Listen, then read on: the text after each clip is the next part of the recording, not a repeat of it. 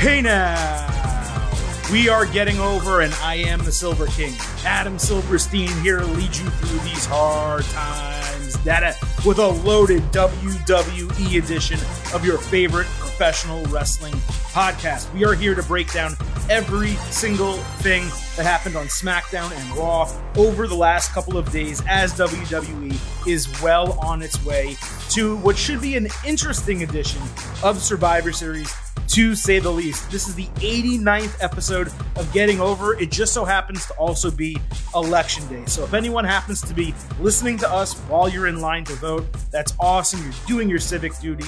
Big thumbs up from the Silver King. I would love to know. Send me a tweet at Getting Overcast with the show while you're online, a photo of it. Um, you know, just hey, let, let us know where you are in the world, and hopefully the line isn't too long. But if we can get you through that line, that would be fantastic. For those of you who early voted, mail in voted, appreciate all of you. As I said, big thumbs up from the Silver King, from the Getting Over Wrestling podcast. Thank you all very, very much. That will be the end of our political discussion because we are not getting over the politics podcast. We're getting over the wrestling podcast. And as I said, we have an absolutely packed WWE show. Of course, you can follow this show on Twitter, as I just mentioned, at Getting Overcast. You can also follow me personally at Silverstein Adam, and you can follow the WWE co host, Chris Vannini, at Chris Vannini. Chris, it has been a wild week in the world of sports, really American politics as well, certainly, but the world of professional wrestling too. And I am excited for today's show because I happen to believe, and I know we say this here and there, hey, you know, Raw and SmackDown both pretty good this week. I think the back to back SmackDown and Raw this week was it gave me a belief that maybe Raw can roll once again. Raw has been very mediocre to bad for the better part of, I'd say, at least two months now. And what I saw from Monday night was a really cohesive, well put together, well thought out show that gives me hope for not just the build to Survivor Series, but what we're going to see from WWE going forward here. Yeah, I, I, mean, I feel like we've said a couple times this year, oh, that might have been the best back to back SmackDown and Raw of, of the year. This is probably in that conversation. It wasn't, I don't think, a great episode of Raw, but it was a solid Raw that had a clear, you know, focus. And we don't get that every week. And SmackDown, again, was great and continues to be great, I think. But Raw did step up its game. And uh, just in time, like you said, as we're getting ready for the Survivor Series. Yeah. Um, I was actually, I got to say, pleasantly surprised. Like the Monday Night Football game was so bad that WWE, instead of having like 75% of my attention like it normally does, it had 100%. And I just was watching it and I'm like, well, that makes sense. And that's pretty good. Mm. And that's funny. And I'm, I'm just like, what show am I watching here? Like, honestly, because SmackDown has been consistently good, you know, for a long, some, sometimes great, but consistently good. We have not had a three hour episode of Raw where I would say two and a half hours of it was good wrestling television uh, in a long time, really since Paul Heyman was there. And I feel like we got that on Monday night. So I was really happy and I'm very excited to talk about that with everyone. Of course, before we break down everything that happened on Raw and SmackDown, a reminder to head on over to Apple Podcasts, leave us a five star rating and review. You guys know the drill. Every single time we get a new five star review, it helps the show. That's the goal. Help the show, help me, help you, actually help you, help me. Stop being marks for yourselves and go back to being a mark for me. Finn says it better. That's what I meant. Go back to being a mark for the Silver King, the Getting Over Wrestling podcast, and Chris Vannini and our WWE episodes. But with that, Chris, let's not waste any more time. Let's hop right into the main event. And while I do think Raw is going to play a pretty large role on this show, we do have to start with SmackDown because the number one storyline in WWE, honestly, I think the number one storyline in the world of professional wrestling, any brand, full stop, is Roman Reigns, the heel turn as the tribal chief, and this family dynamic situation going on with Jey Uso. And to I don't know if this is a quote of Star Wars to reference Star Wars, despite me having despite me having never seen it and still not even knowing what I'm referencing. Jey Uso this week turned to the dark side. Is that correct? Did I get that right? Yeah, I, I think that's fair. I think that's fair. It was a, uh, it was a good, Okay. good effort there. All right. So Jey Uso turned to the dark side as part of a storyline, Chris, that absolutely is dominating right now. It's, as I said, the best thing going in wrestling. Roman Reigns opened SmackDown and he was ruthless, telling Jey he needed to bend the knee and say the oath. Uh, Jey looked like he wanted to absolutely murder Roman and chop his head off. Called him out for being a scumbag. There was a lot of emotion in this opening segment with Jey crying, saying he hates Reigns, and Reigns coming back saying he still loves him and he'll he's sure that he'll come around, but he needed an answer by the end of the night. And that's so typical WWE booking of we're going to tease you off the top, but you're going to need to stay tuned for 2 hours because you don't know when that answer is going to come, but when it does you're going to want to see it. And when I say typical, I don't mean that as a bad thing. That's a good thing. That's wrestling. When you say, "Hey, you need to watch these 2 hours of programming because we are going to pay something off." The problem is sometimes they don't pay it off. Right. They paid it off on uh, Friday night. I almost said Sunday night. I don't know why. Uh, on Friday night. Now, we had a qualifying match for the Survivor Series here in between where Jey Uso defeats Daniel frickin' Bryan. Reigns came down to watch the match before the commercial break. Bryan put Jey over, which is honestly incredible when you really think about it. After the match, Jey said he's with Reigns and admitted how he's the head of the table. Reigns just looked at Bryan, glanced his direction. Jey super kicked him, hit him with a second Uso splash. Then he finally said he understands and he loves Reigns. So he beat the crap out of Daniel Bryan, ran him into the steel steps, hit a Uso splash from the top rope through the announce table, and continued beating on him all as Reigns watched from inside the ring. What's crazy is if you actually are on WWE social media, the beatdown continued after SmackDown went off the air. Bryan was put on a stretcher. Uso pulled him off. I think he hit another splash, if memory serves. So he just beat the absolute crap out of him. The one thing I'd have done differently here is Jace playing off snapping a little bit better. He just won the match and then decided to align with Reigns. There wasn't like a moment where Reigns' presence kind of led to him winning or where he realized he was being too nice to Daniel Bryan and then the only way he was ultimately going to beat him was if he got more aggressive. So I felt like they missed that small little detail. But other than that, this thing operated at an A level. It was an incredible storyline. And now they have gone full circle and told us not only is Jey with Roman because of storyline reasons, because in, in kayfabe, he lost a stipulation match. He wants to be there. And that's what they needed to do to hammer this home. Yeah, and I like that he's not presented as like a, a henchman getting in line here. I mean, he just beat Daniel friggin' Bryan Exactly. in the Yep. main event to join the Survivor Series team. And, you know, before Daniel Bryan went away for uh, the birth of another child, you know, Bryan was largely putting people over. He was putting Drew Gulak over and, and doing stuff like that. And it's clear at this stage in his career that is important to him. So, like you mentioned, you know, credit Bryan for for really putting Jey over here as well. But Jey absolutely, you know, more than carried his end of the bargain in this whole three person deal on, on on Friday. And uh, man, the, the emotion that Jey had in that promo to start the show, just yelling, "I, I hate you," and and and you know, basically in tears. Just he he's been he's been killing it, and Roman has been great. Roman's been great as well. This every single week, this is must see. One one of the few must see things happening in WWE, and every week it's delivering. I, I every week I'm like, I can't wait to see what Roman and Jey do the next week because I know it's going to be good. Like it's just this is so much fun to watch. Can't wait to see where it goes next. Uh, this is quickly moving into feud storyline of the year territory.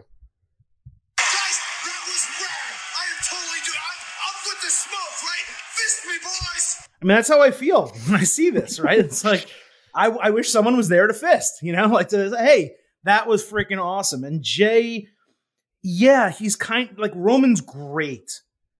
Jey's kind of the MVP. He's like the sneaky MVP of the storyline because of that raw emotion, the way he speaks, because he's, you know, I don't know, I don't necessarily know the best way to articulate it, but he's uh, he's gruff, but he's a gruff man crying and showing emotion, right? You sometimes see faces cry in wrestling. You don't usually see a gruff guy do it.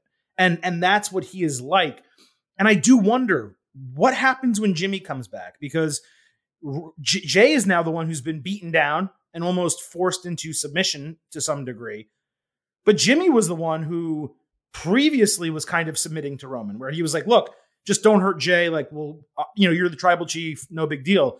So when J- Jimmy is healthy, and I'm sure they have that planned out now for when Reigns is in trouble and Jey helps him and Jey fails, that Reigns needs that one additional person. Jimmy comes out, and now you have all three of them together as the bloodline.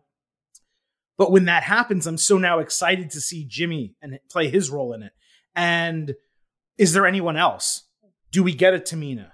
Do we get, you know, someone coming from the outside that is not signed by WWE that's part of the family where they can kind of factor them into it? I'm just very curious how this is going to develop. But what's also really interesting is what the storyline is going to be now for the Universal Championship.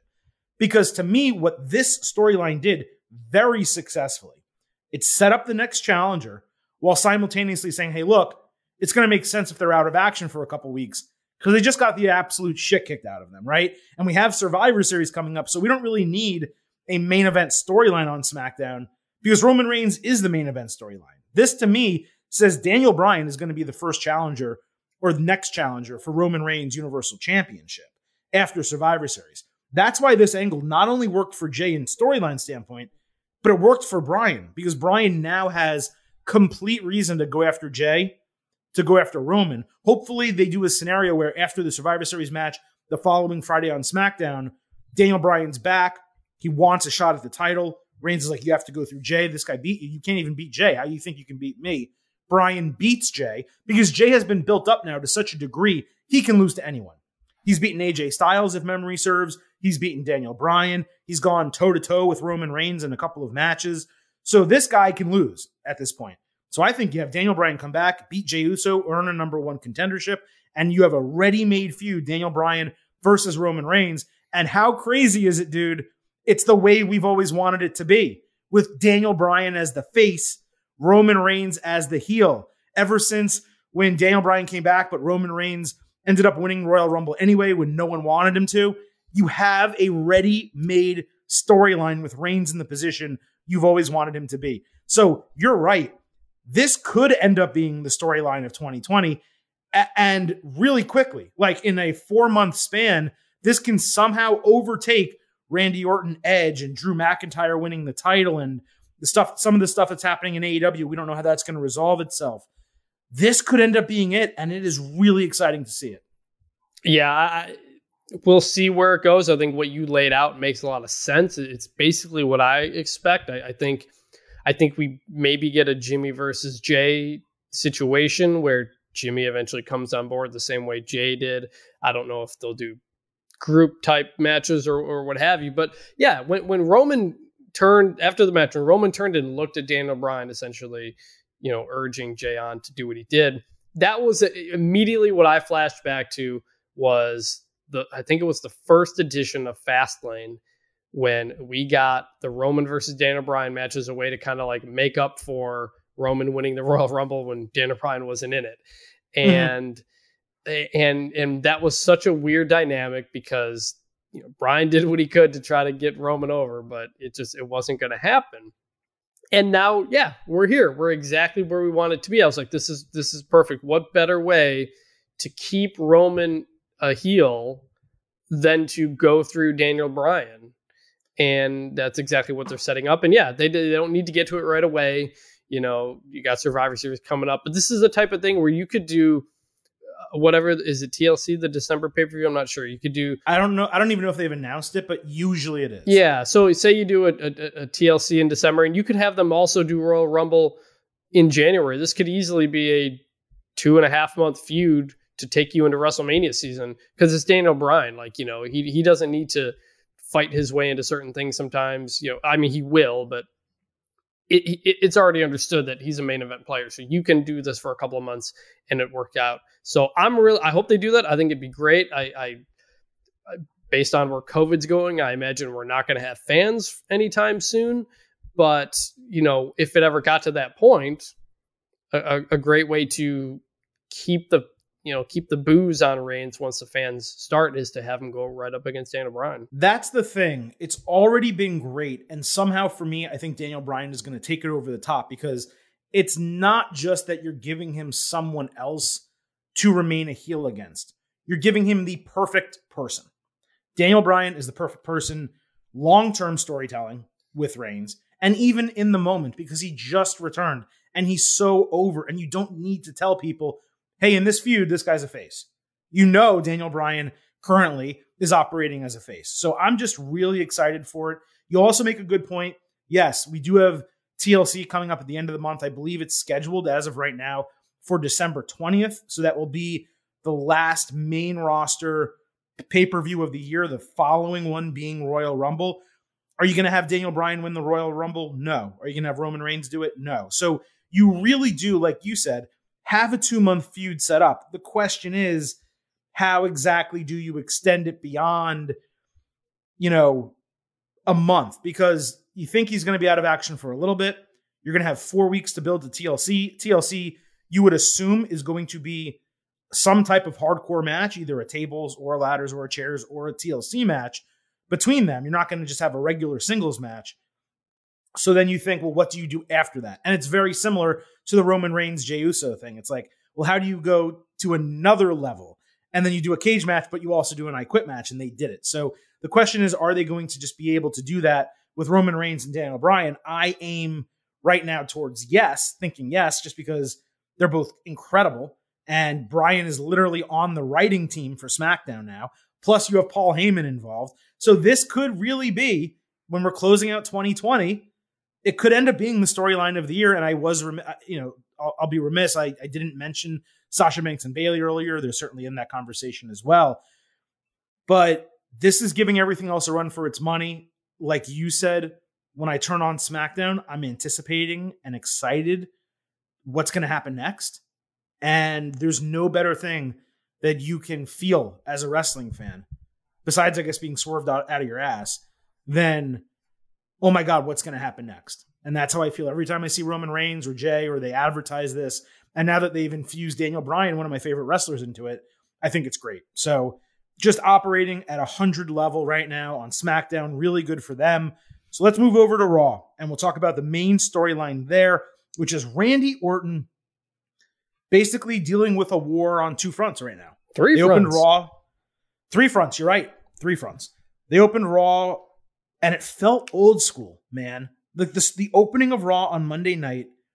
I don't want to say it was Attitude Era, but it was like early 2000s WWE where they set something up and they said, This is going to be the storyline for this entire show, and you're going to want to stay tuned to see how it plays out. Very similar to how SmackDown did it, except as you just pointed out, there were three fronts all waging war basically simultaneously on Randy Orton. And that includes a lot of the roster getting involved in something, which for Raw is necessary because it's such a long show and there's so many people on the roster. Orton, right off the top, cut an epic promo about no longer being the legend killer, but instead the legend. And by the way, they should roll with that. He should be the legend Randy Orton.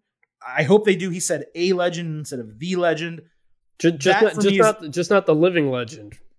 Not the living legend, the legend, period. Um, I think that's a great name for him. They can sell shirts. For you know, 14 time champion, I believe he is now. It works. So they need to roll with that. But he called out the entire roster, and you're expecting to see Drew McIntyre's music hit or The Fiend. No, we get Alexa Bliss, which was perfect. She continues to be awesome in her role. And then we get another surprise when it's Drew McIntyre who comes out after the Fiend's music and manic laugh. Instead of the Fiend, he hits the Claymore. And right as we think the segment is over, Chris, the Miz tries to cash in money in the bank, but McIntyre stops him. And then he takes John Morrison and he throws him over the top rope like he's a sack of potatoes. I've honestly never seen someone do that with another guy that's a similar size. Like John Morrison's a somewhat big dude, you know? It's it's not like you're dealing with a Daniel Bryan there. Morrison's large. Just throws him over the top rope. That was crazy. It continued last week's storyline, simultaneously created more questions and gave us plenty of reason to stay tuned. For me, this is a perfect opening for a Raw, a perfect WWE style opening. Opening, and as I said with SmackDown, two thumbs up. Yeah, this is how every episode of Raw should be. Just like there's gonna be a story that evolves throughout the night. Like it's it's basic stuff. It's basic storytelling, and that's exactly how it should go. And, and this worked because you know when when Randy Orton won, you know I said I know a lot of people have said I'm just kind of done with the Randy Drew stuff. Can't keep it going. It, it's been too too long. Do something different. Well, they kept it going, but they've thrown in so many different things that it, it makes it really interesting. You know, this is how in kayfabe, this is you should have a lot of people wanting to get to the champion because he's the champion. Like it, right. it never it never makes sense that there's only one person gets to like be in the vicinity of the champion. It should be make this feel like a, a you know a living breathing world where things and, and people have different motives and different uh, plans. So that makes it interesting because it makes perfect sense for all these people to want to go after Randy Orton. Uh, I, I have to make one criticism, and that is that the announcer did say Miz cashed in, but I guess we they didn't, didn't ring the bell. We didn't get a bell rung, so I guess that needs to be. I, I know they said Miz didn't cash in, but it always gets weird in those moments. Sometimes they're waiting forever. Just make well, no, you got to go. No, you you cash in that they go to the, they take you to the separate corners, they ring the bell. That's well, kayfabe. Sometimes they didn't ring they, the bell. They don't always they don't always send you to the corners because sometimes somebody. But they always ring the bell. Out. Yeah, that, that's what it has to be the the ring bell. I just I don't know if I, would ever seen it where it had been announced but not gotten the rung bell. So that was just a little confusing at the moment. Um, I don't know that I can counter that and say that I do, but I pro- I just feel like it's happened with Dolph Ziggler. I have no evidence. I can't even tell you a certain time, but it just feels like that's happened with Dolph Ziggler. I, I maybe, maybe, but, maybe. But no, you make it, well, you make a thing. point in the moment. In the moment, yeah. it was like, wait a minute, like it felt like it was actually happening. Yeah, and that's what they did. They did it on purpose that way. I mean, it was right. good. Right. I just yeah. I, I, know they kind of said later he did cash in. I, I think I, maybe they explained it and I missed it. But if they just said the bell didn't ring there, or maybe they'll say it next week. The bell didn't ring, therefore it wasn't a cash in. That's why. Well, like boom, that's fine. And it's not a big deal. Like I said, it, it doesn't really change anything. That was just a thought I had at the time. Well, they no, they did. So I think okay. Samoa Joe, I think Samoa Joe pointed it out in the moment. But then Miz immediately after, like a segment later backstage, he cut that backstage promo with a ton of passion, where he's like, you know, I had him, I had him beat, I was ready. And then Morrison's like, fact. And he's like, the bell never rang, so I still have my money in the bank briefcase. He's like, fact. So they they laid okay. that out very gotcha. specifically, kind of saying, hey, like, I should have had this simultaneously. I also didn't cash in and ruin my opportunity. So, and that was a great promo with Miz and Morrison backstage. Orton McIntyre cut some good ones as well. Sheamus was backstage trying to recruit McIntyre for the Survivor Series team, which was a really interesting heel face dynamic. Unless Sheamus is turning face, which is possible based on what happened later in the show in that triple threat um, match that they had, it kind of seemed like Sheamus was showing some face tendencies, but all of that was great. And it, it just encapsulated the point that you're making that I'm making, which is not only do you want multiple people going after the title at any given time, if you, if the champion is in a situation where they're not having a match for the title soon, which he's not because he's fighting as of right now Roman Reigns. Now, of course, look, that can change. They can do McIntyre Orton on Raw in two weeks. McIntyre beats him the Monday before the pay per view, and all of a sudden it's McIntyre Reigns. It's possible. I don't put anything past WWE. But as of right now, you're going to have heel versus heel. There's only so much really to build up towards that match. It's a really weird match, Roman Reigns, Randy Orton, if they actually get to it, because uh, Orton has to lose, but at the same time, he really shouldn't. So, how do you actually do it? Maybe you do a DQ, but because that isn't really strong, you need to strengthen the main event picture and the storylines that you're telling because you not only need storylines for another couple of weeks of Raw, and now that you have three people, you can mix and match them, but you also need to start your storyline for the four weeks that's going to lead you into TLC. So I just love the way that they're doing this. And I'll continue with one other point before you get in, before we finish this off. Firefly Funhouse, that was some damn good stuff. Oh, yeah. It was so smart with Abby the witch cursing, using the Wyatt family symbol as like the bleep part of it. You can yourself too. It was great. They gave us sound drops for the podcast. We always appreciate that.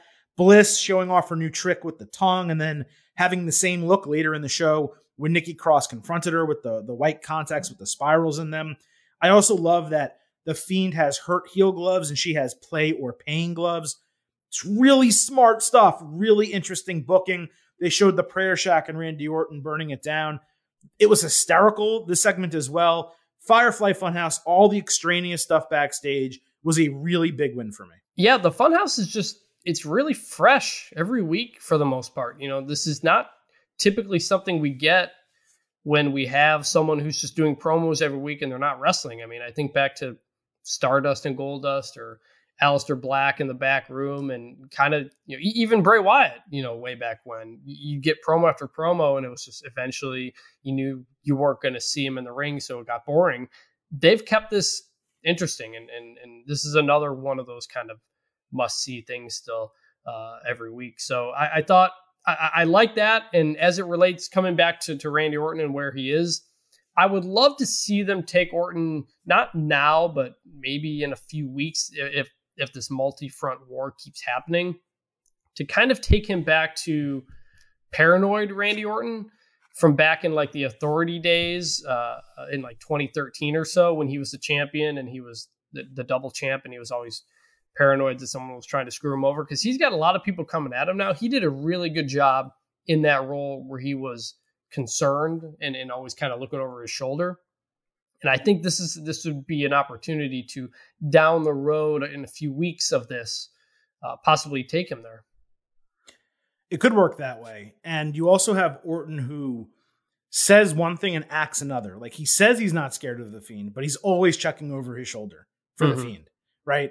So it, it works on so many different levels, and I'm just really liking it as a main event storyline. The last part of it was Drew McIntyre defeating Miz and Morrison in a handicap match, and you knew this was going to come. You knew it would happen, just like it did with Braun Strowman when he was WWE champion and Miz and Morrison challenged him to a two on one match. And with Strowman, it at least made a little bit more sense since he's so freaking big.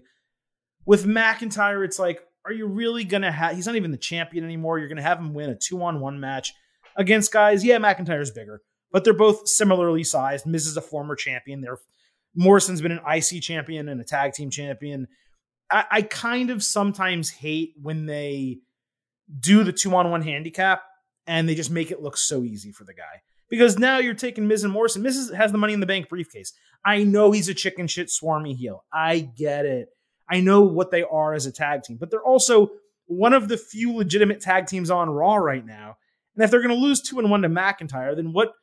How are they going to challenge New Day or Hurt Business eventually for the titles? It just it doesn't make really that much sense. But McIntyre not only wasted both guys with some awesome moves, to be fair. There was the slingshot outside the ring, which was really cool. He kicked out of the skull crushing finale, Miz's finisher, despite it being a handicap match. He then hit a tope con hilo on both guys outside the ring, and then the Claymore on Miz for the win. Orton pops in at the end of the show with an RKO, which you could expect. And then the Fiend's laugh ended the show. I like having the laugh ending the show as opposed to what WWE's been doing, especially for Raw, and leaving us on a cliffhanger. If they did the Fiend's laugh and the light shut out, and then the Fiend wound up in the ring across from Orton staring at each other, and then they went off the air, that would have been similar to what they've done the last couple of weeks where I've really complained about it because they don't give you the extra on Raw talk or on social media. They don't tell you what happened after the show went off the air. Instead, they did this the right way by having the Fiend laugh, but not give you that real cliffhanger of him showing up. So I thought that was a big improvement in terms of ending it. We got an absolute banger of a match, really exciting. But yes, I think it's fair to say it was predictable. Sometimes predictable things are good. And this was good. I, it wasn't great, but it was good. Yeah, it just again it, it told the story. It doesn't it doesn't have to end with the biggest finish, the biggest cliffhanger. I'm I'm I've been okay with some of the you know the show ends while there's fighting going on. I, I think it's good to change it up. You know, don't don't always do the same thing every week. So this was a good way to to, to wrap it up um, based on what happened last week, based on what happened in this show. So yeah, just you know, I, I didn't like the two on one. I don't know why you couldn't have just done Miz versus McIntyre. I I don't think They did it last week, I think. That's why. Oh, that that's true. Maybe do Morrison versus yeah, him? I mean, yeah, I mean, and if you don't think that's a main event match, I don't know. I mean, like, is a is a handicap match going to dr- make that much of a difference for the third hour? Then well, you, you know what match should you know what match should have been the main event? what's that? The big meaty men slapping meat. Oh yeah, of That- course, That, was your main event. of course, of course. So yeah, it, it was fine. It, it, it was you know they they told the story beginning to end, so it's a good step forward. All right, so let's continue on in the main event with the build to Survivor Series. I'm talking about the Survivor Series matches, the five on five traditional matches. So we'll start with Raw and we'll start with the men's side. We'll talk men and then we'll talk women. Uh, the men's team did that segment where they were all kind of arguing together in the ring. And Chris, it's really weird to compliment a storyline for simply being completely comp- competent and coherent. But that's what this was. And it's why it was so good. Every single person that entered the ring made 100% complete sense in their role. And you could tell, or at least I could tell as a viewer, that a lot of thought and effort was put into the execution, not only for it to make sense, but to keep everyone strong. AJ Styles was cocky and confident, which is perfectly in character, demanding to be captain. Keith Lee was not intimidated by the bodyguard, came in as someone who was very successful last week and a member of the team. Sheamus was able to pull the seniority card on Styles. I'm not sure where the ages sit, but I do think Styles is older. But Sheamus is like, look, you may be older. I've been in WWE way longer than you have. And poked Styles with the minor league comment as well. And then Braun Strowman comes to the ring. And by the way, I really like Braun's new look. I should I should mention that. Making a case he doesn't need to qualify because he beat Keith Lee last week, which yeah, it was dirty, and they went back and forth about that. So they didn't let Strowman get away with it, and Lee stood up for himself. I thought Strowman was pretty good on the mic. Styles was smart, being a, a heel, a chicken crap heel like he is, for forcing a triple threat match with everyone else except himself, while almost being smarter than everyone else and putting himself in the position to actually be the captain of the SmackDown team. I just thought I'm watching this segment, and in WWE, when you see four people come out, you're like, oh my God, it's going to be so sloppy, and, and they're just going to talk over each other. This was really well planned, considering that they had just done a four person segment kind of to open the show. You're like, oh my God, they're going to do this twice. But in this case, for a Survivor Series team, it made complete sense to me. I thought the execution, and we'll talk about the match momentarily, but I thought the execution of this was really good. Yeah, I, I like the way it played out. I, when when Keith Lee took over the mic um, before, uh, might have been for I don't know if who came out, but Keith Lee took the mic and started really dropping some heat, like being serious and upfront and sounding tough. And I was, I my ears perked up, and I was like, "Whoa, this is the Keith Lee I want Right. to see on the mic. The guy who's Exactly. like the guy who's Yep. talking tough, going to kick some ass, not just going to you know kind of step away and talk about how great he is or something like that. And then Sheamus walks up and they kind of do their thing. And, and yeah, it was really well done. I like all these guys working together. My only thing, and this kind of just it hangs over all of this, is that like we we how do you feel about are you bought into the concept of the survivor series match here like as as to why this matters for these people Not at all. The the one thing lacking for Survivor Series this year, and it's because of how they scheduled everything, is why do these people care about representing Raw? right And why do they care about teaming up? If WWE said, or if Adam Pearce came out and said, look, guys, there's a $10,000 purse on the line. Bingo. You know, the, for each member of the winning team. Now you're talking, right? And and now these guys have motivation. If they made even the brand versus brand matches, uh, because they're not they're not going to be title versus title. If they put money on the line, kayfabe money, or prestige, the winner gets to pick for the championship matches. Let's say the winner gets to pick their next challenger, or I don't even know what else the stipulations could be, but it's wrestling. You can come up. Uh, the winner gets to pick stipulation matches for it's their next two title defenses, right? Whatever the case is, you have to put some stakes on the line at Survivor Series for the championship matches. And then for the other matches, the, the team versus team ones, the five on fives, I mean, put money on the line. Like just make it very simple if you're going to do it one month after a draft. Because it's almost giving people reason to buy into the fact that these guys want to be Team Raw. They're gelling together, and now you're creating a more cohesive locker room. Otherwise, don't hold the freaking draft one month before Survivor Series. We talked about it. I understand what they want to do. October is when they do the you know the, it's the news television season. It's when yeah. all the premieres start. So they want to start their contracts and they want to go out with start with a bang. They want to do a draft and change the rosters and they want to do it at the beginning. I understand it. Okay. But timing wise, it doesn't make any sense with Survivor Series. If you're going to do it, then you got to push Survivor Series to the last week of November. You got to do the draft the first week of October. And you got to give that whole two month period to really try to engender some brand loyalty or something. But really, the truth is, the draft should be your season ending episodes. You should do the prior pay per view in like September. Then the week after the pay per view, you do the draft. Everyone changes brands. Then you start your new season with everyone already on their new shows and you build for two months until Survivor Series. They got it all backwards.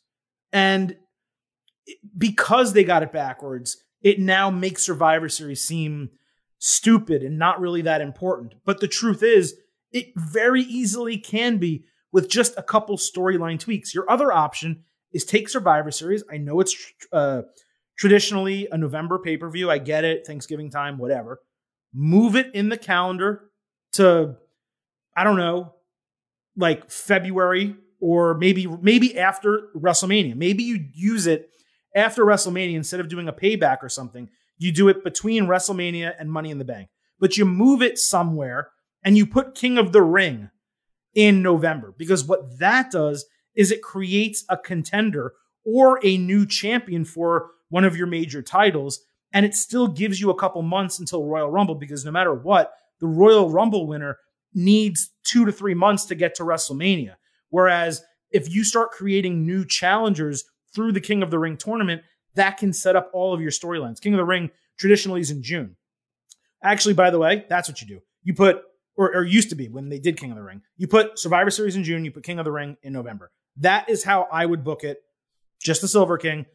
But I, I think that for them to have built Survivor Series the way they're building it, even though the last couple of years it's felt important, last year primarily because NXT got involved, this year it doesn't feel important. It just feels like this is a pay per view we do, and we're building matches for it because we have to. Yeah, nobody cares about brand supremacy. You know, other than maybe that first year after they resplit the rosters for the and yet SmackDown Live with Shane and the other one with Stephanie. That first year, I could kind of get the sense because there was a real like non kayfabe, you know, fight going on. But that's not the case anymore. It, it, SmackDown's not the underdog as it was back then. SmackDown has the Fox deal. SmackDown's technically the bigger one right now. So yeah, there. It's just it, it makes no sense. I I, I am hundred percent. I've been saying this for years and, it, and it's especially true now since you don't have fans in the crowd. Just kayfabe money, like this should be the case for any match. Any if you're winning matches in pro wrestling, you are making more money, and that's why you want to win. Like there's just such like this isn't like like it's not like a sport in that you have scheduled games and you just go through the schedule and play them. Like no, like it mean it has to mean something to people to win these matches that is more than just about gaining momentum for a pay per view or everything's a grudge match and we wrestle seven times in a row. You know, it doesn't, you don't need to get so intricate into it. And we've talked about this before, and AEW has not necessarily lived up to the promise, but that's what the rankings and the standings with the records were supposed to be. Just have something so there are, are, stakes involved for every match, more, you know, more for the bigger matches. And something like these guys want to be on the Survivor Series team because there's a million dollar prize for the winner and they want to be involved in that. Would just like it would just make everything make more sense. It just it hovers over. I, I really liked what they did on Monday, but the basic premise of why this is happening still just kind of hangs over everything. And it does every year, really, for Survivor Series. I, I don't agree that it does every year because I think in prior years, so two years ago, they did a really good job building to Survivor Series with Becky Lynch and, and the women's invasion and, and all that stuff. That was a hot ass Survivor Series. And then last year with NXT, I thought they did a really good job as well. Now, we don't know if NXT ended up getting inserted because of the Saudi Arabia situation. And, and then it just made sense for them to include them. So we're not sure about that. But Survivor Series, NXT got put over last year. The year before, made Becky Lynch on her way to WrestleMania. Not to mention, the show was good as well. So I actually disagree about the value of Survivor Series. Where I agree is it lacks value when you put it so close to the draft. Because at least in those situations, those people had reasons to be brand loyal. In this situation, they really don't. So, you know, you're just kind of doing it. And I guess New Day and Street Profits maybe is somewhat decent, but usually the way they fix this is with an invasion, with people talking crap on social media. Have people invade the Raw talk and talking smack sets. Get something going. I know I, I know people would complain if they overdid the invasions, but at some point you need them to happen because right now it's getting kind of stagnant, right? And it's just like, hey, we're building these matches, but why do I care exactly who wins them? I, I really shouldn't, other than I may like this wrestler more than that wrestler. So I think we're both kind of saying the same thing, but I do disagree about the past. Survivor Series brand versus brand to me has been entertaining, and I thought they've done a decent job. But this year, it just seems like they prioritized so many other things, namely the draft, that they kind of just booked themselves into a corner here. And now they're almost trying to make the best out of a bad situation. But let me tell you something the Raw team is freaking stacked. Mm-hmm. And when they actually announced Braun Strowman versus Keith Lee versus Sheamus, my radar went off. Because when you think about big meaty men slapping meat, you think Strowman and Keith Lee. Let's not forget, just because Sheamus has lost a couple pounds and he's and he's trim as hell, that's a big meaty man in his own right. This match, Chris, this match was an absolute barn burner. It was a banger. You saw Keith Lee pounce Strowman out of the ring early. Then he did that really dangerous, by the way, Tope con Hilo, where he nearly broke his neck on the ring apron. He can fly. I'm okay with him doing dives and top rope moves. He should never do that again. Just flat out, never do that again. I don't want to see that specific move from him. But like I said, this was a banger. It was the definition of big meaty man slapping me. the spot with Strowman splashing both through the barricade was awesome. Sheamus somehow picked them up and hit white noise. Lee and Strowman did a super duper plex with Sheamus on top. Lee blocked the Strowman low blow, so they called back to the match, which was awesome. A really nice touch. Lee then hit a standing belly to belly suplex on Sheamus. And then you're worried because, oh, what are they going to do with Keith Lee? How are they going to finish this? And somehow bury Keith Lee again, or not bury, but, you know, hurt him. It was perfect. Lee was getting ready to finish Strowman with the spirit bomb, except he ate a brogue kick only for Strowman to come back and nail Sheamus with the running power slam. So Lee got kind of saved, and they put him in a position where he was going to beat Strowman. Sheamus is the one who played that role, and then they had Sheamus take the fall, who out of the three is clearly the one that needed to. Styles immediately after fell right into his captain role, making all the guys shake hands. Sheamus hugged Strowman, got some juice back by brogue kicking him, so he didn't really get hurt that much. From start to finish, dude, this from the very beginning, the, the promos at the beginning to the very end, I thought this was booked absolutely perfect. All we want is for stuff to make sense and be entertaining. This entire segment made sense and it was entertaining. I, I love Sheamus in this role too because he's like he he almost looks small compared to these guys, but you know he can take a hit, he can dish it, and it's gonna get physical when he's in the ring. And it's fun when he's in the ring and he knows he's with people that he can, you know, lay it in there a little bit more, and he doesn't need to hold back if it's a smaller guy. I, I love Sheamus against big guys. You got two of them here. Everybody looked good. You know, who gets pinned, it doesn't matter if it's a really entertaining match. And and that that's what WWE doesn't realize enough is that a, a guy losing doesn't necessarily hurt him. It's more the booking that hurts him than the actual result. So it, it was great to see how they played this out. Um, everybody looked good. A lot of fun. Like think about it. If you put Daniel Bryan or Sheamus in a intercontinental title or US title program or even a world title program eventually, would you suddenly think that they can't win just because they lost to Jey Uso and um, Braun Strowman? No, they just they lost matches. It happens, right? People then move on and win matches.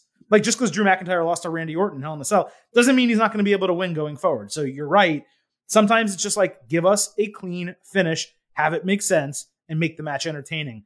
And I thought that's what they accomplished. Staying with the men's team, we'll pop over to SmackDown. You had Kevin Owens defeat Dolph Ziggler in a qualifying match.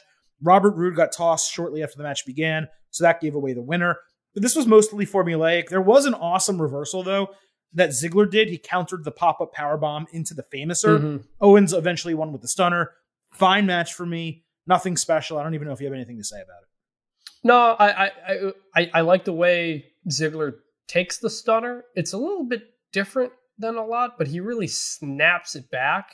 And normally guys bounce off to the side or they do a flip or something like that. He Ziggler snaps back, which is a good way to do it, given it's generally a jawbreaker, is what the move is. So, you know, Dolph's one of the best guys out there selling, and uh, I was entertained by the way he took the stunner. I I I judge a lot of wrestlers based on how they take the stunner, and and, uh, and and Ziggler passed the test.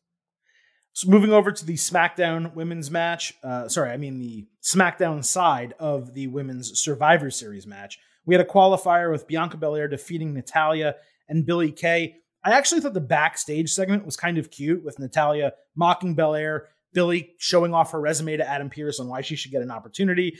The match kind of felt slow and low energy, which shouldn't really be the case for a triple threat, but everyone played their role. Billie did the comedy, uh, Natalya was kind of the veteran, just trying to lock moves in, and Belair was the dominant force. So it did work to put Bianca Belair over. She didn't submit when being locked in a sharpshooter and had a face lock on her simultaneously. She eventually hit Billie Kay with the KOD as expected for the win. And we also got Billie introduced with a new femme fatale gimmick, which sounds like something from the 90s, but we'll see if they do anything with it because calling someone a femme fatale carries with it a certain connotation. Now, maybe that just because I'm familiar with the term and maybe fans that aren't just won't think that way. But to me, it's it's a seductress. It's someone who gets involved in a storyline like that. And if they're doing Billie Kay comedy gimmick called Femme Fatale, that doesn't really all fit together for me. So this was not the best thing on either show for both weeks, but ultimately we wound up with Bianca Belair on the Survivor Series team, which is where she belongs probably being the sole survivor in the end. Yeah, I mean, it got us where it needed to, which was Bianca Belair looking good and, and moving forward. You kind of got a sense that maybe they have plans for Billie Kay and Peyton Royce based on what happened on Raw as well. So we'll see. You know, we went off a couple weeks ago that they didn't seem to have any plan for anybody in the women's division. So, um, you know, if you know if they give someone a gimmick, a, a new gimmick change, you got to go like all in on it early, and and otherwise it, it falters out. And I'm thinking of Carmella right now. So uh, we'll see if this keeps up. Basically, well, that's the thing. They have Carmella doing her thing, and Billie Kay they're calling Femme Fatale, but they're on the same brand. And again, she hasn't done any vignettes or anything to say it's the same gimmick, but it kind of feels like the name Femme Fatale is very similar to Untouchable. I mean, I guess it's slightly different, but it's both about being beautiful and seductive and getting your way. And it's just like, okay, it seems more like a nickname to me than it does a gimmick, right? And I think Billie probably needs a gimmick to get over on her own, but she is very funny. And I did think she did a, a fine job. That Peyton thing, I'm going to put a pin in that because I'm going to go off on that momentarily. we'll talk about the Raw side of the Women's Survivor Series team now. We had a Smack, uh, SmackDown. Why do I keep saying SmackDown? A women's tag team championship match. Shayna Baszler and Nia Jax defending against Mandy Rose and Dana Brooke. I actually really liked this because the entire match was legitimizing Rose and Brooke because they got a lot of offense in, including the roll up that the referee missed. It was a short nothing of a match. They did ultimately lose, but they lost because of Lana. So Rose and Brooke looked like totally legit challengers, a totally legit tag team. But of course, then you have kind of Lana being the one interfering in that moment. Then you had Nia Jax defeating Lana. Jax cut a decent promo backstage before the match. She pulled the announce table apart before the match even began, which I thought that, that was funny and pretty smart. She toyed with Lana the entire time, pinned her with the Samoan drop. Sorry, pinned her. Then Samoan dropped her through the table for a seventh time. I'm not sure whether Lana is on the Survivor Series team or not. I couldn't tell if it was a stipulation or if she was saying, I'm going to hurt you so bad you won't be able to compete and I'll end your career. I don't know. They need to clarify that next week, but I did love the spot again. It still makes me laugh. Lana seems to somehow be getting over a little bit as a face. It's weird that it's working, but it is, and they're clearly making a concerted effort to do it. So I didn't think this was great, but it was utilizing a lot of women in a way that didn't hurt anyone and got a couple women, Mandy Rose and Dana Brooke in particular, got them a little bit more over. Yeah, and that, that's what they needed. They need to they need to rebuild some depth in this division now that the Bayley Sasha thing is no longer hanging over everything. And Asuka's kind of on the back burner for a little bit. So this did that. I'm you know, we've talked about Mandy and Dana being in a tag team and some of the other stuff that they have, but you know, I think this was a step forward uh, in the right direction. And I, I've I really liked Nia for the last handful of weeks. I think her promos it's so have, weird. Her, it's so weird. Why do I like Nia Jax all of a sudden? her promos it doesn't make have, any sense. You, sometimes you just got to get the right people in the right spot, and I think oh, I, I, think this is a good spot for her. Talking down to Lana a lot. The the table stuff is funny. Her promos have been pretty good. She's allowed to just sit there and be tough, basically, and talk about winning and losing in Survivor Series, and not not nonsense type of stuff. So you know, I I, I think her and Shayna play play off each other pretty well. Uh, didn't expect that. So so far so good. I think it's Shayna. I think Shayna's dry humor and wit and like sarcasticness and just the way she acts is rubbing off on Nia. And it's just really working now. You look, you know, we're, we're not seeing Nia go full bore in a ring, right? And maybe she was rusty when she came back. And that's why, in particular, she was not really safe uh, with Asuka and with Kairi Sane when that happened. But so far, like since t- teaming with Shayna, she's had a couple really good tag team matches, and she's doing the stuff with Lana and protecting Lana really well on the Samoan drops. So look, credit where it's due. Equal opportunity. Critics and um, lauders, praisers. I don't know what word you want to use, but we're equal opportunity here, and she deserves praise. You know, for doing a pretty damn good job. Now look, I was I liked that Asuka wasn't on Raw primarily because she's been the MVP of Raw this entire pandemic era. Not having her on a show was kind of a breath of fresh air. Gives us like a little bit of a breather, and we still had multiple women segments, so it gave the other women on the show more time. But I, I gotta say this, and and we've talked about it previously a little bit, but you have Mandy Rose who finished a successful storyline with Sonya Deville despite it not ending the way we expected and she's now in a tag team again. You split up one of your few legitimate tag teams, a tag team that was over, that people really, really liked, the Iconics. And now you seemingly have Peyton Royce in a new tag team with Lacey Evans. And they did a promo during the match where they talked crap to Lana. Did they really seriously split the Iconics only to put Peyton Royce in a different, far worse tag team. I'm going to give a little bit of a break and say it seemed like there was some consternation between Peyton Royce and Lacey Evans. So maybe temporarily they're together, but then they very quickly turn on each other and they feud. And if that's what happens, I'm okay with it. But if they think Peyton Royce and Lacey Evans is going to get over as a tag team in any meaningful way, they are sorely mistaken because Lacey Evans, despite some people liking her, is for me a talent and charisma vacuum.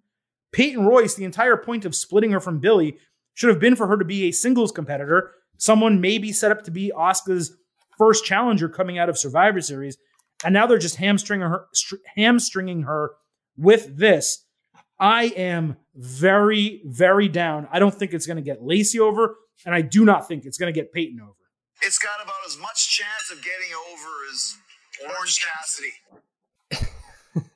Yeah, I, the other thing I noticed is that Peyton seemed to be talking differently in that promo. Like she didn't seem like the regular Peyton Royce. So kind of like with Billie Kay, maybe there is an attempt at a change there. But yeah, if if this is to be an attack team with Lacey Evans, it's gonna go nowhere, and I don't get it. And you know, we went off on this again a couple weeks ago that they've broken up a lot of tag teams, men and women, without clear plans for them, and so I don't understand what they're doing with Peyton Royce here, uh, or, or or anything. I, I mean, I think this was overall a step in the right direction for the women. Um, but as it relates to what's next for Asuka and the potential Peyton Royce singles run, yeah, that that has not been good. It seems like there's been a concerted effort on Raw, and I will give a little credit to build up the women's tag team division and create multiple tag teams on one show. What's difficult about that is there's only so many women. So if you create four women's tag teams on one show, let's say, then you don't have any singles competitors for Asuka, unless just members of tag teams are going to be the ones challenging for the title, and you're just going to have Asuka hold the title the entire year until Charlotte comes back or until Becky comes back after her pregnancy, maybe. Like, you know, we don't even know if or when she's going to come back. But I do give them credit for trying to build it up. The, the, problem is, and anyone who's listened to me for a long time knows I say this all the time about tag teams. When it's person one and person two, it's not a real tag team. Tag teams have names. The Revival. A great example, The Bar. They had Sheamus and Cesaro. They were together, kind of starting to win. It looked like it was working. They won the titles. They created a gimmick and a tag team. And guess what? It was a pretty good name. That's what you need to do. So I don't know what the plan is for Nia Jax and Shayna Baszler, but if they're going to be together for any longer period of time, and it seems like they will, because those titles aren't going to be defended at Survivor Series, they need a name. Mandy Rose and Dana Brooke need a name. It shouldn't be that hard to come up with a name for two strong, muscular blondes who are pretty. Like, just there's a million names out there. I'm sure by the end of the show I could come up with one if I had to. So the Hollywood little, blondes. Oh wait, anything but, but, anything. but, but with an E, but with an E in blondes. Because they're because because they're women. Yeah, I, I don't. Oh, know. I see what you're saying. Yeah, yeah. Okay, I got it. Uh, but um, I, I don't. But you, uh, you know what I'm saying? Like, no, do you yeah, agree yeah, with yeah. that? Like, like Kip Sabian and Miro. You want them to be a tag team? Fine. Give them a name. They need they need a name, and this goes with all tag teams. I had this problem with Music. Bayley. I had this problem Yes. with Bayley and Sasha Banks. Is the music? You can't Yes. do one person comes out to their music, waits, and the other person comes in. Doesn't work. At least Mandy and Dana are just coming out to I think Dana's music. I don't Um, even know what that music is. They, they changed all. They changed Mandy's music, Dana's music. So I don't even know if it's one of them or if it's a new music for both of them, or maybe they're just a tag team. So that's what they're doing currently for right now. But like the only time I think the combined entrance worked was the bar because it really always was two guys who just teamed up together and real like that was. You guys have to remember that was Mick Foley Yeah, forcing them to become a team. So it made sense it would be one person and the other. And then they started to trust and love each other. And then they finally became a team. But the way they combined their entrances was smart because it highlighted both guys and, and them standing back to back with that light coming on was so freaking cool. So while I do think, yeah, they probably should have ended up having their own music and entrance, that one just worked in such a strong way. But yeah, Bayley and Sasha Banks being tag team champions as long as they were, and coming out separately with Bayley always second, it's just so sloppy and annoying. So yeah, that's what they need to do. They need to, if you're gonna establish teams, actually not don't just put them together, establish them. And it's been a nitpick and a pet peeve of mine forever in WWE and honestly other uh, promotions as well. AEW is a, a pretty good point. Kenny Omega and Hangman Page were champions for a long time. They didn't have a single theme. Kip Sabian and Miro right now, they're a solid tag team. They don't have a single theme. So just if you're putting people together, man, just put some creativity and muscle behind it. That's all I'm saying. It- it's it's honestly not like it doesn't take a lot of effort, and it really goes a long way for you buying that they're a team. The whole point of tag team wrestling is that they're a team and that they work together as a team, and that we can Right. feel them as a team. And there's no easier way to get that across than than a name and music. And guess what? There's no easier way to sell new merch. If people like two members of a team, Cesaro and Nakamura, give them a shirt that they can purchase. Like, don't just put Cesaro ampersand Nakamura on a shirt. Yeah. Like, give them a name, right? Uh, anyway, all right. Uh, so that is basically our main event. We did talk the main storylines on Raw and SmackDown, as well as the continued build towards Survivor Series. Let's go through what else went down on SmackDown and Raw over the last couple of days. You know, somehow this Bayley Sasha Banks storyline did not make it into our main event, despite for a long period of time that being our favorite storyline going in WWE right now. But this, I thought, honestly, was pretty damn good with one exception, and I will mention that in a minute. But Sasha comes out first, and she is absolutely dripping in that gold cat suit. Damn. That's the most action I've had all year. She cut a pretty decent promo on Bayley and Asuka, playing it forward a bit to Survivor Series, claiming she is the best of the best in WWE. Bayley popped out and she mentioned Banks' failures defending titles. So, you know, that's something I've been harping on this entire time. Like, where do they go after Sasha wins the title? It's really about her defending the title. So, Bayley did mention it and challenged her to a rematch but not for the next pay per view for next week on SmackDown.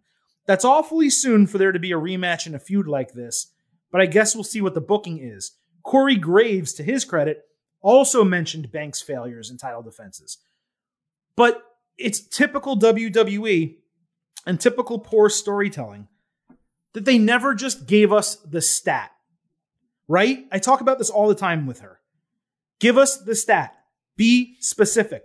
All you have to say is Sasha Banks is a five time women's champion before this reign, and she has never successfully defended a, the title, a singles title in WWE. She is 0 and 5 in title defenses as a singles champion, and she's never held the title more than 27 days.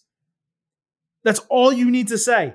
Hey, Sasha Banks has never held the title longer than a month and she's never defended it. She's 0 5 in title defenses. It's really easy to take what is a pretty easy and good storyline as it is. They had Bayley and Corey Graves tell it, but just hammer it home. Yeah, that's true. What Bayley said is right, Mike.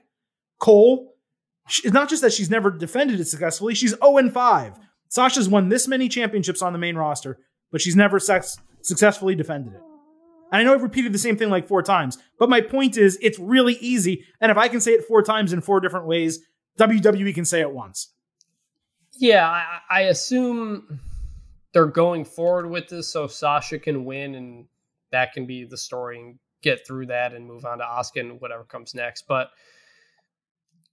yeah, I, I mean, you know, I, I thought the way Bayley kind of played it out was creative, basically saying like, you know, I'll do I'll do you a favor and I'll I'll take the belt and and and uh, and, and face Asuka or something like that. So, you know, it, it was it was it was good. It was fine. It could be cleaned up a little bit, but um, once again, we're getting another one of these. This is this will be what the second time in a month these two have faced off on on actual SmackDown. So. Uh, yeah, and the first one was a schmoz finish. Yeah. My, my other issue is this storyline of her never successfully defending it, it's not something that should be thrown away. It seems like they're throwing it away in right. one week. That's what I'm saying. Yeah, like when otherwise it should be a full pay per view build of Bayley saying you've never successfully defended it and you couldn't do it. You can't even, you beat me once, you lucked out, blah, blah, blah. They're doing it in one week and doing it before we get the Asuka match. Now, look, is there a chance that they change the title? I think there is if Bayley beats Sasha Banks and then she goes to 0 and 6, now we're talking figuring out a way to get them to WrestleMania because Sasha can say she wants another shot. Bayley can say no way. Adam Pearce can say, look, you had multiple opportunities. You lost the title. We don't have a rematch clause here. You're going to have to earn it. And you can still have Sasha Banks then win the Royal Rumble, which now isn't as far out as it was previously, and challenge Bayley for the title at WrestleMania. So you can still get to that by having Banks lose. I don't know that I'm predicting her to lose, but I'll tell you if she does, I wouldn't hate it. I would. I I, I don't think you can switch the title and then rebuild this back up. I think they knew that they had their moment of of of you know they, they weren't going to have the big crowd and be able to get to WrestleMania, so they went through they, they, they had really good promo packages. They built this up as this was Sasha's revenge. I don't think losing the title immediately again and then and, and then going back into it is going to have nearly the same amount of energy. Uh, I, I mean, I guess I could see them doing it. You wouldn't, just- but they wouldn't immediately go back into it. That's that's the thing, though. They But- wouldn't but- immediately go back into it. But I mean, why not though? It's not like there's anything. There's not a ton going else on on, on SmackDown, and it's it, we you know we played it out the way we wanted, which was they would have been on separate brands, and you could take a put a pause on it. I'm just bring it saying it's. It, I I'm just saying. I, I just I I'm just saying that it's it's successfully con- if instead of them taking something that should not be a one week storyline and making it a one week storyline, maybe I'm just I'm theorizing here. Maybe they are p- giving us just the inkling of it. The hey, yeah, she's never successfully defended the title. That's true. And then she actually goes out and does not successfully defend the title. She goes through a bit of a depression. Maybe you don't see her on TV for a month. She returns during the Royal Rumble. She wins. She goes after Bayley for WrestleMania, and you still have that moment. But but I'm the, not but the, saying the it's moment the best move. But the moment, it, but the moment is the defending of the title at this point. It's not winning the title back because she already did that. She got her moment. So if she's the challenger going into WrestleMania, Yeah, that's a good point. winning the belt is not that big of a deal. That's why I mean, I I, I mean they could. I, I definitely could see them changing it, but I just I really don't think it'll work. You make a good point. The moment now is her defending the title. But that's my problem with them doing it on a one week build on a Right. SmackDown. Right.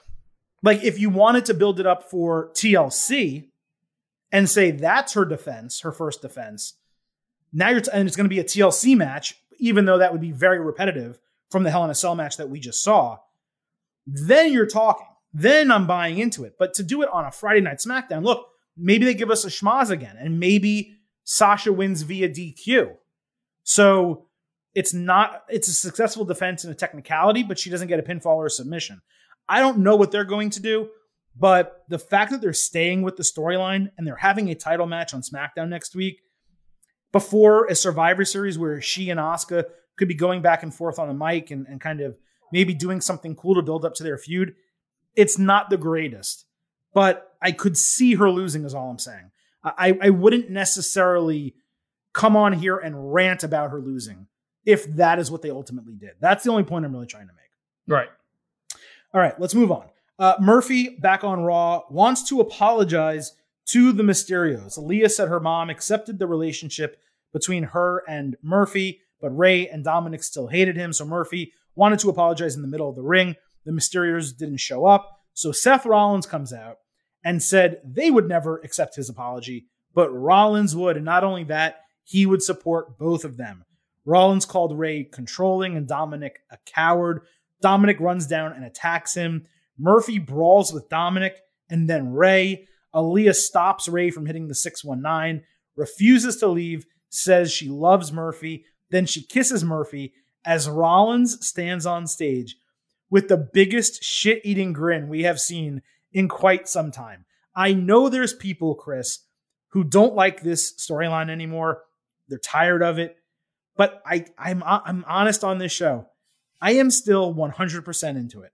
Rollins is clearly manipulating the entire situation, and no one, not Aaliyah, not Murphy, not Dominic, and certainly not Rey, are aware of it. Murphy thinks he and Aaliyah are rebelling both against the family and against Rollins when he's really being a useful idiot to Rollins' end goal. This, for me, dude, really works, and I'm going to play it It's a telenovela playing out on a wrestling show. Wrestling is a soap opera. It's a dramedy in many circumstances. It's a drama, a uh, drama comedy and a drama action in many circumstances. This to me is pure wrestling. I love it.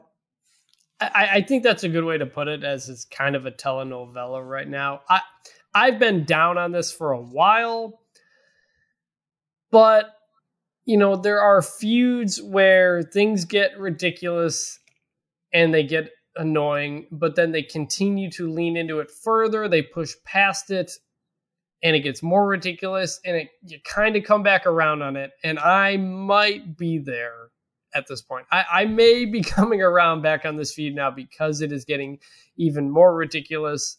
You know, I've complained for a while that we don't even remember why this whole thing started. It started because Seth flipped out for no reason the day that Becky announced she was pregnant.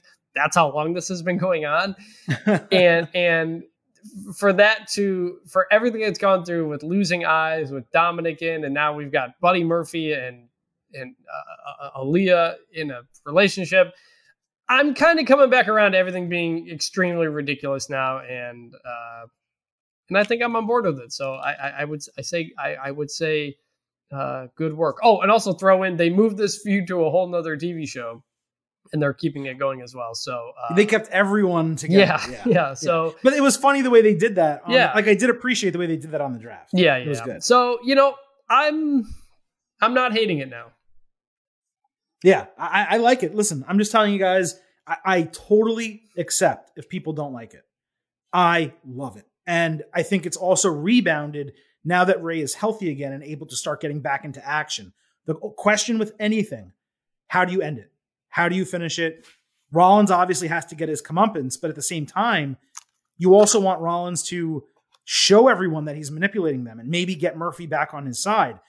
So there's just so many questions. I don't know what they're going to do next, and every week is different. I so I'm into it. I'm just into it, man. I like. I, I just I want it to keep getting weird. Like I want I, I want them to get a I want a a, a marriage ceremony now at this point. A pregnancy? Do you want a pregnancy? Not angle? a pregnancy angle. No, no, no, no, no, no, no, no, no, no, no, no, no.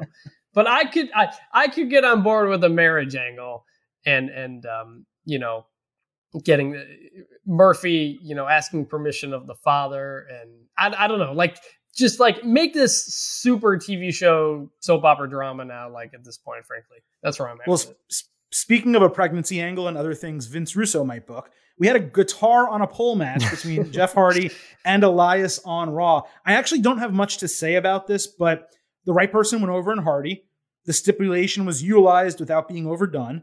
They just did one smack and a top rope guitar shot.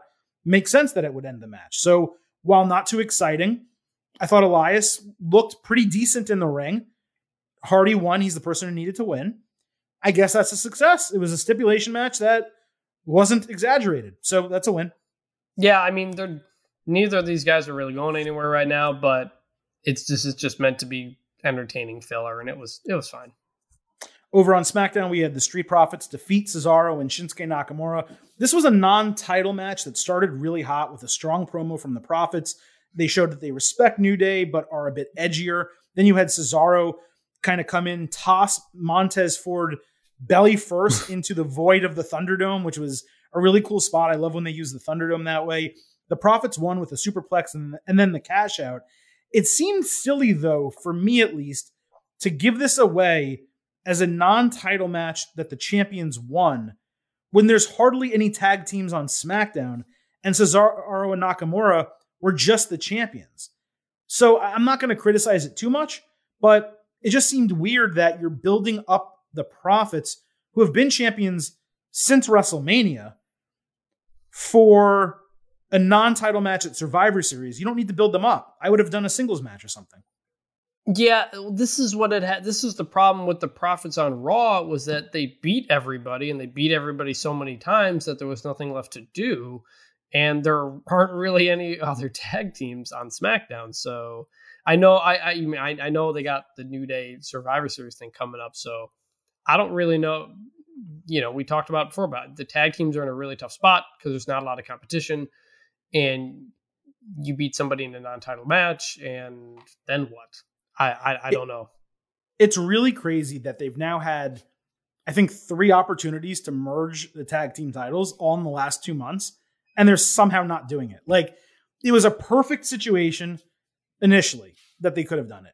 Then when you had the tag team swapping brands, they could have very well just said Adam have Adam Pearce said, "Look, guys, this is kind of a messed up situation here. This is what we're going to do. Survivor Series is coming up next month. Both titles are going to be on the line. The winner is going to be the unified tag team champion." Like they had so many different ways to do it between the draft, the stuff happened before the draft with the um, brand invitational, whatever that was, and, and then now coming with Survivor Series coming up, and they split up so many tag teams in WWE. It's just crazy. Like it, it would have made so much more sense. It's a good way to get people on both shows, have them move back and forth, and they're just leaving it out there. I don't get it. I, I don't either there's there's not a ton to say about the tag team divisions because there's just not much to do. Right. That's that's exactly right. All right. We had Sami Zayn staying on SmackDown, trashing the United States champion. I thought Zayn was killer in this promo, tearing apart the United States and really the United States title, but the actual country as well, uh, as being inferior to the Intercontinental title because Zayn represents a ton of countries across the globe, while the US title represents one country, which let's not even get into it. Sami Zayn is stellar on the mic. Bobby Lashley, Zayn again, heel versus heel. All these matches are either heel versus heel or face versus face, which is kind of strange, but I just thought Zayn killed it. Yeah, and and, and, and he always does. And and I I thought that was kind of funny the way it played out. You know, we saw Zayn, Bobby Lashley, what a year ago or something like that, and and um, you know, Sami's good in the spot where he's the guy who talks everybody in circles, while Bobby just kind of is the the muscle of the look. So you know, Sami's going to have to carry this sort of feud from a promo standpoint, but we know he is more than capable of doing that, and that's what we got. I actually thought the couple lines that Lashley did say against Zayn, clearly they were scripted, which is fine. He actually delivered them really well. So Bobby, Bobby within the Hurt Business dynamic, only having to say a couple sentences while MVP carries the load, it really works. And there was a lot of Hurt Business stuff. So we're going to split it up into two parts: the single stuff and the tag team stuff. You had Bobby Lashley defeat R-Truth, and then you had Drew Gulak defeat R-Truth to become the new 24/7 champion. Truth was funny as usual, but it was almost a little over the top for me. Gulak came out, got hit with the Dominator, which was good to see for the first time in a while. It was obvious there would be a 24 7 title change after the segment with Lashley and Truth. Lashley basically just killing him. But I didn't think that Lashley would just throw Gulak on top of Truth. So that was kind of funny. What this was set up, talking about combining titles, this was actually set up perfectly for Lashley to kind of roll Gulak over and put his foot on his chest and have the ref count one, two, three, and merge the 24 7 title into the US title so we never had to see it again. But they didn't do it there, even though this is like the second time that Lashley's had that opportunity. Even with Survivor Series coming up, it would be nice to start building the mid card on Raw and create some challengers for Lashley. This guy's been US champion, and outside of Apollo Crews, who is no longer on the show, there's basically no one pining for the title. It's really weird. So while I thought this was like all okay, it just left me wondering like, wow, Lashley's fighting truth basically for no reason. And there's no one trying to challenge Lashley for the United States Championship. Yeah, it's we're because we went from draft to Survivor Series. Some of these titles you haven't been able to build a feud for, um, but I was I, I wanted Bobby Lashley to do exactly what you said, but I didn't want him to merge the titles. I wanted him to just carry both titles. Like, okay, we we talk about you know we we said this like a month ago when when when they had that opportunity. I think when Shelton Benjamin won the title, you know, uh, briefly, like the Hurt Business should be wanting to just collect all the gold, you know, and and, and for a moment they kind of did, and and so now when you've got you know the tag team thing we'll get to I was hoping, like, man, give him the 24 7 belt. You could have him going for the tag team belts potentially. Like, again, there are stakes and there is a clear purpose and goal for what they want to accomplish. And when you have someone just completely discard a title, it it doesn't it doesn't make the it doesn't help the 24 7 title at all. Even though I know the whole thing is a joke anyway, that's the kind of joke where you can't take any of it or any of the people involved seriously like at all, like even haha funny because they're literally telling you that this means nothing to these people. The other thing that they could have done very simply, instead of having MVP walk away from the ring when Lashley walked in, they could have just had uh, MVP be there, look at Lashley outside the ring, say, Wow, you just beat the crap out of those guys. Should I just pin Gulak? Walk right. into the ring, put his foot on Gulak's chest. Now they have two titles, and the segment later in the show, which we'll talk about now, was them making a claim that they want the Raw tag team titles. Mm-hmm. So then all of a sudden, all four of them would have gold. So you had New Day and the Hurt Business go back and forth in a promo battle, and they all, all six of them, tore it up, talking some trash. MVP said Hurt Business, like I said, wanted those Raw titles after they took care of the retribution problem for WWE. By the way, they just ended that story. yeah. Uh, Kofi Kingston. Kofi Kingston drops fire on the mic, absolutely tears apart Lashley. And I like that MVP brought up that Brock Lesnar beat Kingston in eight seconds, and they aren't forgetting that the travesty happened. Then you get a match, New Day against Shelton Benjamin and Cedric Alexander, which to you and I, we've talked about it before. We've wanted Benjamin and Alexander to become a tag team. And by the way, they're a tag team where it's okay for them not having a name because they're part of Hurt Business. But they they're in this match, and all of a sudden you have New Day, Benjamin, and Alexander tearing the house down. Kofi hit a springboard hurricanrana. Alexander hit a Michinoku driver. Woods hit a springboard DDT and then a middle rope DDT, all on Benjamin. Kofi got stopped as he was going for a tope, and then Hurt Business hit a neuralizer and pay dirt on Woods to get the one, two, three to end another really entertaining match on the show. I'm really excited to see this develop further, especially after Survivor Series. And yeah, look, New Day, greatest champions, sometimes better in the chase. Cedric Alexander and Shelton Benjamin, and really the Hurt business as a whole, they need the title. I would love to see these guys take the title off them on a Raw coming up after Survivor Series or at TLC. Yeah, me me too. I mean, the concern always with New Day is when they lose the belt, how quickly they're going to get it back because they're already up to I don't even remember how many times now, but they're already near nearing the Dudley Boyz record, I think. Um, but yeah, this was fun. It was exciting. The promo was great. The match was great. You know, it, it had the kind of fire that you want to see, and I'm even willing to give up a so and so has pinned the champion, therefore they're a contender for the titles type of thing. Because again, if you ex- if you tell a story and you execute it well and everybody looks good in it, I, I I'm okay with that. It doesn't feel as it doesn't feel like a lazy decision. So yeah, good stuff here. And again, yeah, that's why I was hoping like there was a chance here to have everybody in the hurt business going after or having a title. And what they did with the 24 7 was just a complete waste of time and, and a, a, missed opportunity like they so often do, I think, with that title. Yeah, and it, it makes the title look bad for no one of Lashley's stature or even MVP stature to want it. Like Gulak running around, they've been beating this to death. Now they have Lucha House Party, and it's just like they're one of your few tag teams on your brand, and they're good, and they just got over on SmackDown.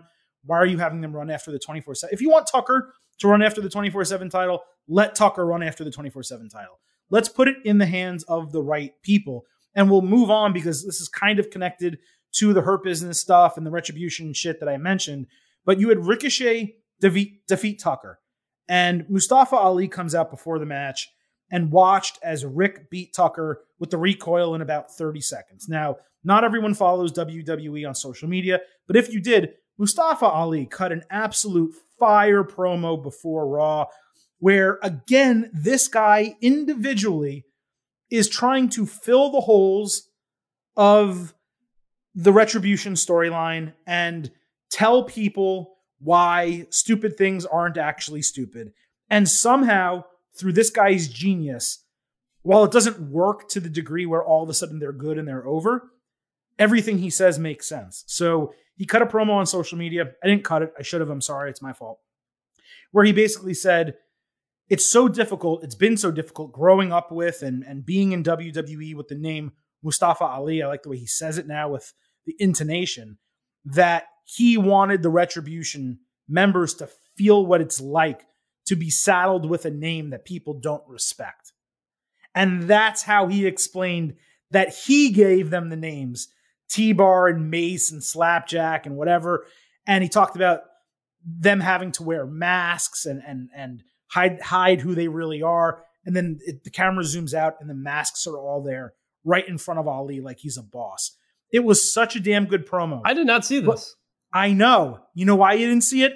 Because they didn't air it on Raw, where you have this group, this faction that you're building, that you're insisting you're not going to get rid of. You're having them lose a feud to Hurt Business and have Hurt Business come out on the same Raw a couple segments earlier and basically said, Yup, we took care of that problem. Pay us with a Raw Tag Team Championship match. And you're treating Retribution like such shit that you finally do a couple good things with them, those being Mustafa Ali's social media promos, and you don't even air it as if, hey, this was taped earlier. Check this out as Mustafa Ali's making his way to the ring. Yeah, you didn't see it. Yeah, it was really damn good. And instead of that, what we get is Ali watching Ricochet beat Tucker. We'll talk about Tucker momentarily. Retribution jump in, T Bar toss Rick out of the ring. Then they all maul Tucker. They stalk Ricochet, double chokeslam him, and Ali says, No sin is forgiven until it is punished. Okay, pretty decent line. What sin did Ricochet create? We still don't know. I don't even know that I have an opinion on this other than the good thing they did with Retribution was not actually on television. And I'll pause there. We'll talk about Tucker afterward. But do you have anything to say about how Retribution was utilized?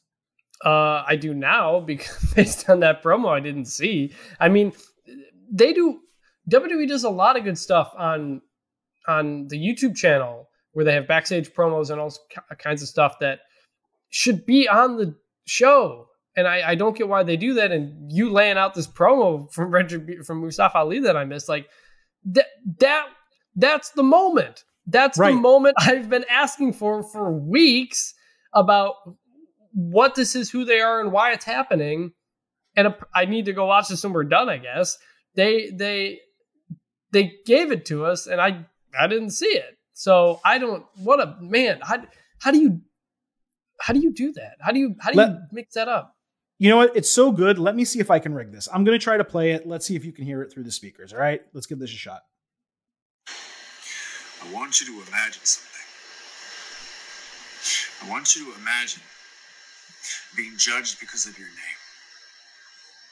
I want you to imagine being mocked because of how you look.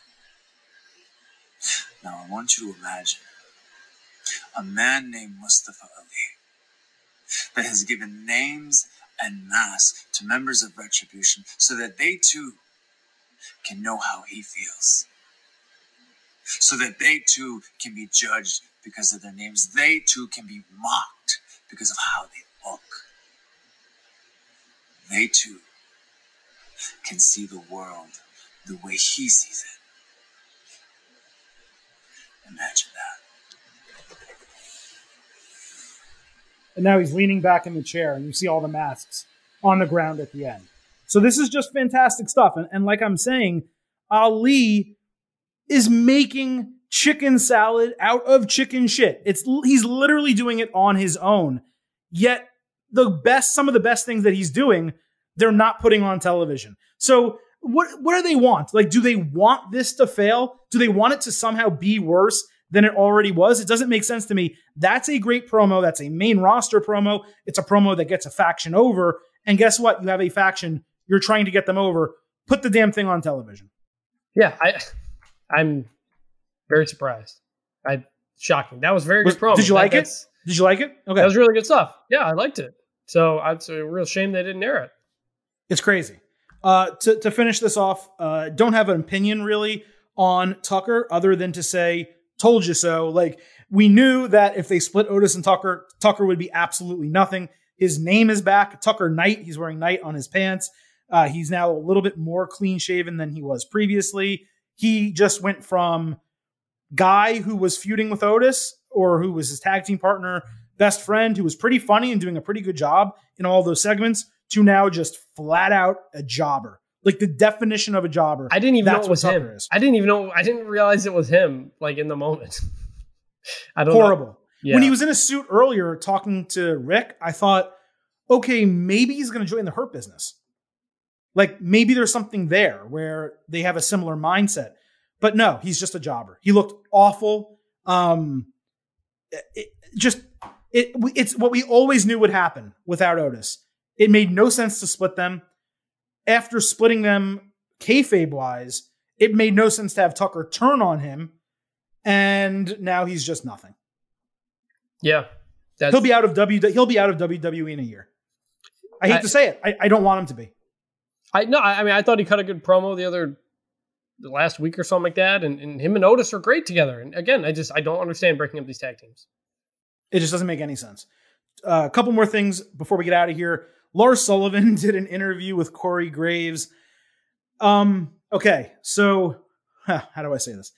This was slightly better than I expected it to be, right? Like it again, it was coherent, and I didn't expect it to be coherent, but it tried and failed to be the segment for long term WWE viewers where WWE had JR interview Mankind Mhm. and that interview humanized Mankind. Because Graves is not JR and Lars Sullivan most certainly is not Mick Foley.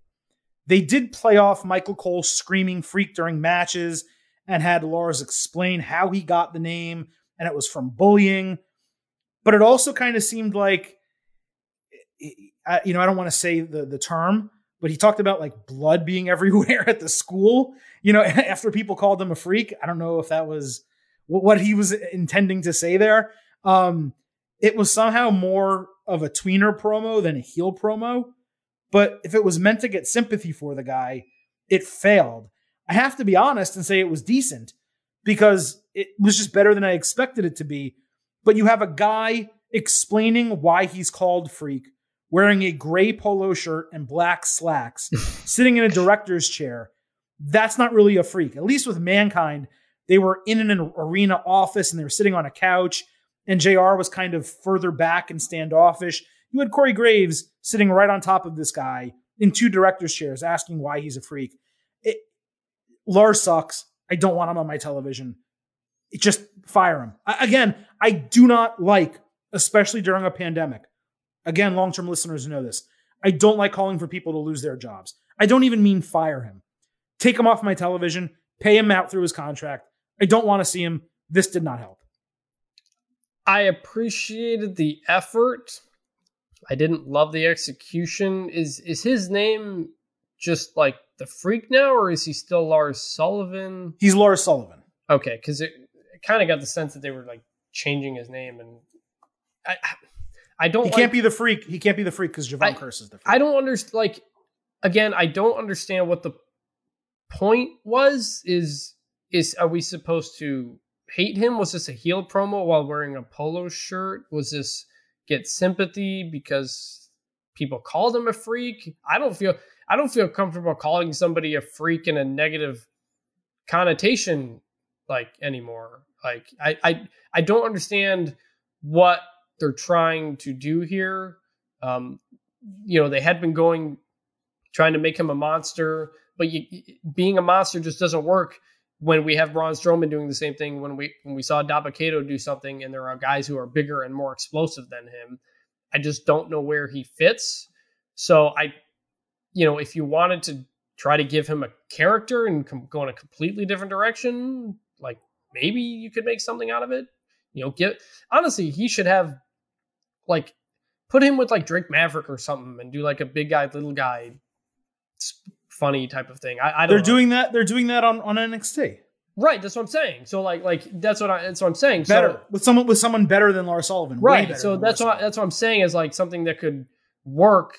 I, I don't know where they're going for here. It's just all really weird, and I don't think it's going to work at all. I just think it's I just think it's so telling that this is how they're trying to introduce Lars. You look at what happened to Tucker. You look at Otis not even being on SmackDown. Now that he's not MITB guy, now that he lost Mandy, that storyline just abruptly ended. You look at uh, Billie Kay and Peyton Royce basically having no direction, even though Billie has a new gimmick. Mandy Rose being back in a tag team. You know, for all of the praise that we can heap on WWE when they do things right, and look, the WWE product right now is way better than it was before WrestleMania. Like, there's no question about it. The storylines are more coherent and cohesive. Things make sense. They're entertaining. They're putting on some really good matches, but still woven into all of that is crap like all of the stuff I just mentioned. And it's really, it's difficult sometimes to watch the product and by the way, it's not only WWE, AEW has some of these similar issues, but it's difficult to see so much good and then also turn your head and see so much bad when it's so much easier to make it good. Like just put things you're already creating on television, like we were talking about with Mustafa Ali's promo. With Lars Sullivan, if you have to debut him, debut him the right way, slowly build him up against jobbers, make him a, a monster don't just have him beat Jeff Hardy and then send Jeff Hardy off to Raw. It, it's it's just very difficult the way they're doing some of these things. Two more things really quick before we get out of here. Carmella cut a promo and it was kind of good where she basically said Carmella is that woman. It was better than all of the vignettes that preceded it, and definitely an improvement on the last one, which was horrible. I don't know about everyone else. I know some people don't like the gimmick, but I'm excited to see Carmella, the person and the wrestler, back. When she was champion, and really over the last year when she was working with R-Truth, she improved significantly on the mic and significantly in the ring as well. She's more than competent as an in ring performer. So I want Carmella back on SmackDown and I want her challenging for titles and being in matches and I want to see her. And I thought that this promo, after the rest of them being pretty crappy, was at least a step in the right direction for her. Yeah, I, I mean, like she's not somebody we don't know. Like it's not a new person or it's not a massive change where we need promos to explain who she is, why she's doing this. Like we we, we still generally know who she is. So I, I think for what they're trying to do, even if it's against jobbers or something, just putting her in the ring, giving her wins, making her look good is where this needs to to go and go quickly. No question. And then the very last thing is one more v- promo Angel Garza as a Lothario. This thing just did nothing for me. It's clear they're leaning into like seductive ladies man type of gimmick. I don't know where he fits on the show. He's not a mid carder considering all the big guys that they have there. Without Andrade, he just kind of seems lost, and without Zelina, I just kind of think like, what are they going to ha- do with Angel Garza? I love the guy. I think he's really talented. He'd probably be better off on SmackDown than he is on Raw. Yeah, I mean, I think that's the case for a lot of folks, but yeah, just kind of no reaction to it, really, honestly. So overall, if you were going to kind of give a grade to SmackDown and Raw from this week, what would what would you give an overall grade? You mean uh, a single grade for the both of them? Yeah, just for WWE programming over the last week. I'm just cur- I'm curious if it, if we're in the same area because look, in the main event, I think we have a tendency to stick with things that are positive and or or maybe it's not even that. Maybe it's just WWE is hitting really well on their main storylines. If you look at the Hell in a Cell pay-per-view as an example, the three main matches were all like different levels of A, right? Or or maybe a B plus for the McIntyre Orton one. But the of everything else was kind of crap. And I feel like that's kind of what's happening right now is the main storylines on Raw and SmackDown are hitting on mostly all cylinders. But everything else, yeah, there's some good things, like in my opinion, the Rollins Mysterio stuff. But everything else just kind of seems to be kind of sloppy and not really well thought through, and just kind of in, in some cases insulting. So I'm wondering how that might average out into a grade for you overall. I give it a, a B, but that's honestly higher than it's would have been for a while. I, I think it's exactly how you laid it out. I, I thought last last night's Raw was one of the first in a while where it ended, and I was like, "Oh, that's the end." I didn't, I, I didn't realize, you know, we got through that episode that quickly. It, it didn't feel like it dragged like some of the others do. So I, I give it a solid B. You know, maybe up to that B plus range. Um, but I, I think a B is an improvement on the last handful of weeks. Yeah, I mean, I, I think I'm in the exact same situation. The main event stuff and the main storylines all being A's, everything else being generally C's or D's, mm-hmm. or a couple sprinkles of some F's. Yeah, I think I probably landed a B. But if you're telling me that every week I can get a B grade type of show from Raw and SmackDown, I'm going to take that every week. I was thoroughly enjoyed by those two shows. And despite some of our concerns about Survivor Series and the build and how it's not really doesn't feel that important, I'm optimistic that it's going to be a good show. You know why? because we've gotten four straight really damn good WWE pay per views in a row. This company feels like it has found something during this pandemic, just in terms of storytelling, cohesiveness, like I said, just keeping things together that makes sense. And some, maybe that's a low bar for some, but I think SmackDown, largely for me, has been the best, most consistent television show out of any of the four shows we watch in a given week.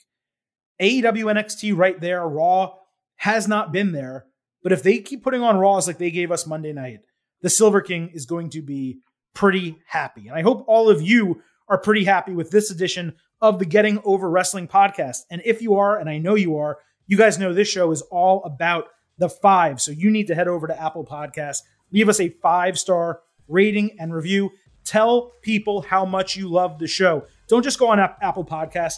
Hit up Twitter, Facebook, text your friends, your families, your barbers.